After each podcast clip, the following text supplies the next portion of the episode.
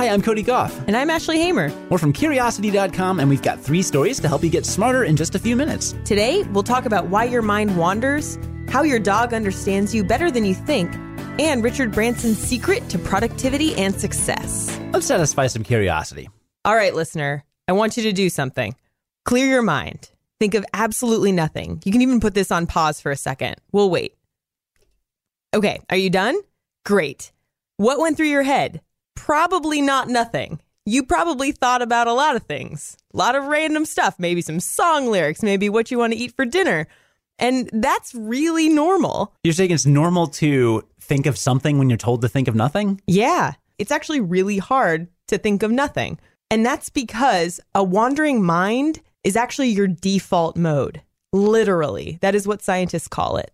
You like can't turn off your brain basically? Pretty much. You can turn off your brain, but it takes a lot of effort. Your natural state is your brain going all over the place. Curiosity researched this, and scientists have known that the brain does this for a lot longer than they've actually been able to identify it. So, in the early 1900s, when scientists would do brain studies, they would have people think of nothing as the control, right? And then when they would have them do something, there would be brain activity. But they noticed that when they had them do nothing, there was a bunch of activity in their brains and they didn't really know why. And they sort of chalked it up to like a mistake or they, they didn't really, they're like, whatever that is, that's not what I'm studying right now. So I'm going to ignore it. And then in the 1970s, there was this Swedish researcher named David Ingvar who was like, hold on, let's look at this. Let's find out what's actually going on here. And so he took scans of the brain's blood flow during rest and he noticed a spike in activity in specific areas, especially in the frontal lobe, which is the center of memory, learning, and cognition. And it wasn't until the early 2000s that researchers actually pinpointed the exact areas of the brain that do this, and they called it the default mode network.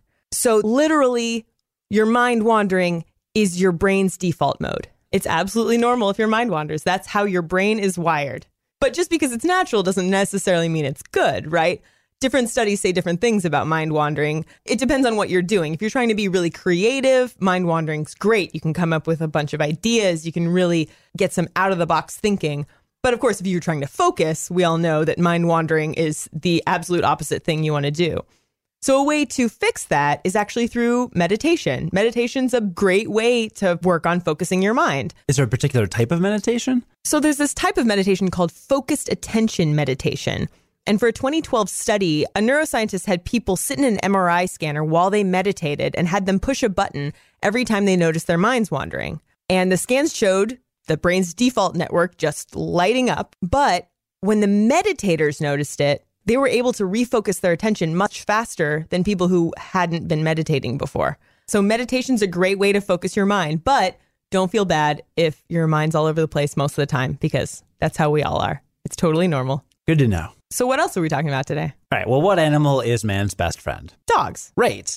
And you know how it kind of feels like your dog gets you? I am a cat person, but I could understand, yes. Okay. Well, for the dog people out there, there's a study that's been published by Brazilian and UK researchers. Dogs can recognize emotions in humans just as they can recognize emotions in fellow canines. Wow. Being able to recognize the emotions in humans is a feat that no other non human species has been known to do. So, in the study, dogs were shown images of dog and human faces expressing different emotions, along with sounds like angry or happy barking and an unfamiliar human speaking happily or angrily in Portuguese, which is a language none of the dogs had heard before. you don't want them to, you know, just interpret what was said. That's exactly.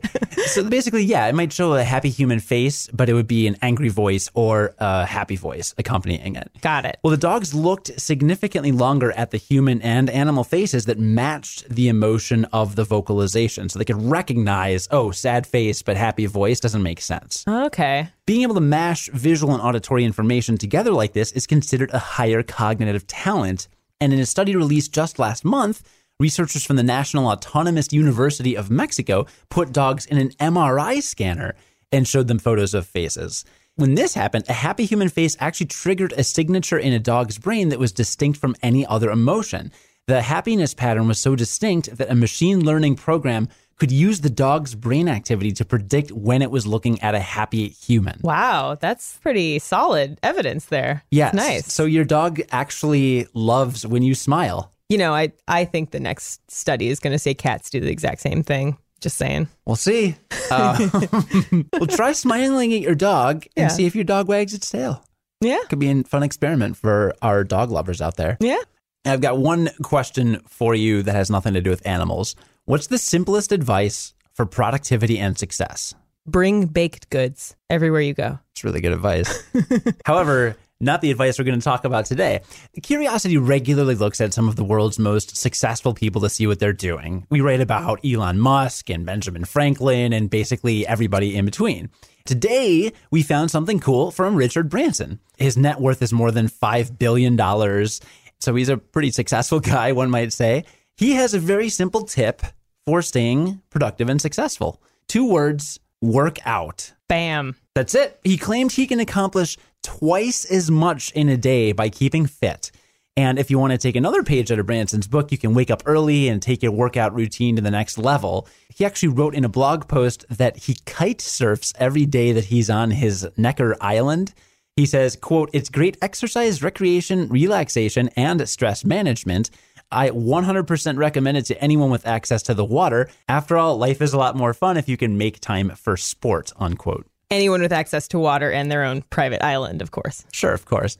He also enjoys cycling, playing tennis, and swimming, which are a little more accessible than right. Mm-hmm. owning an island. And a 2011 study found a correlation between going to the gym and a higher salary. So he is onto something. Numerous other studies have shown that regular exercise can improve memory and thinking skills, mental sharpness, and other generally wonderful brain things. Awesome. All of which you can read about, in addition to these stories, on curiosity.com. Join us again tomorrow for the Curiosity Daily and learn something new in just a few minutes. I'm Ashley Hamer. And I'm Cody Gough. Stay curious.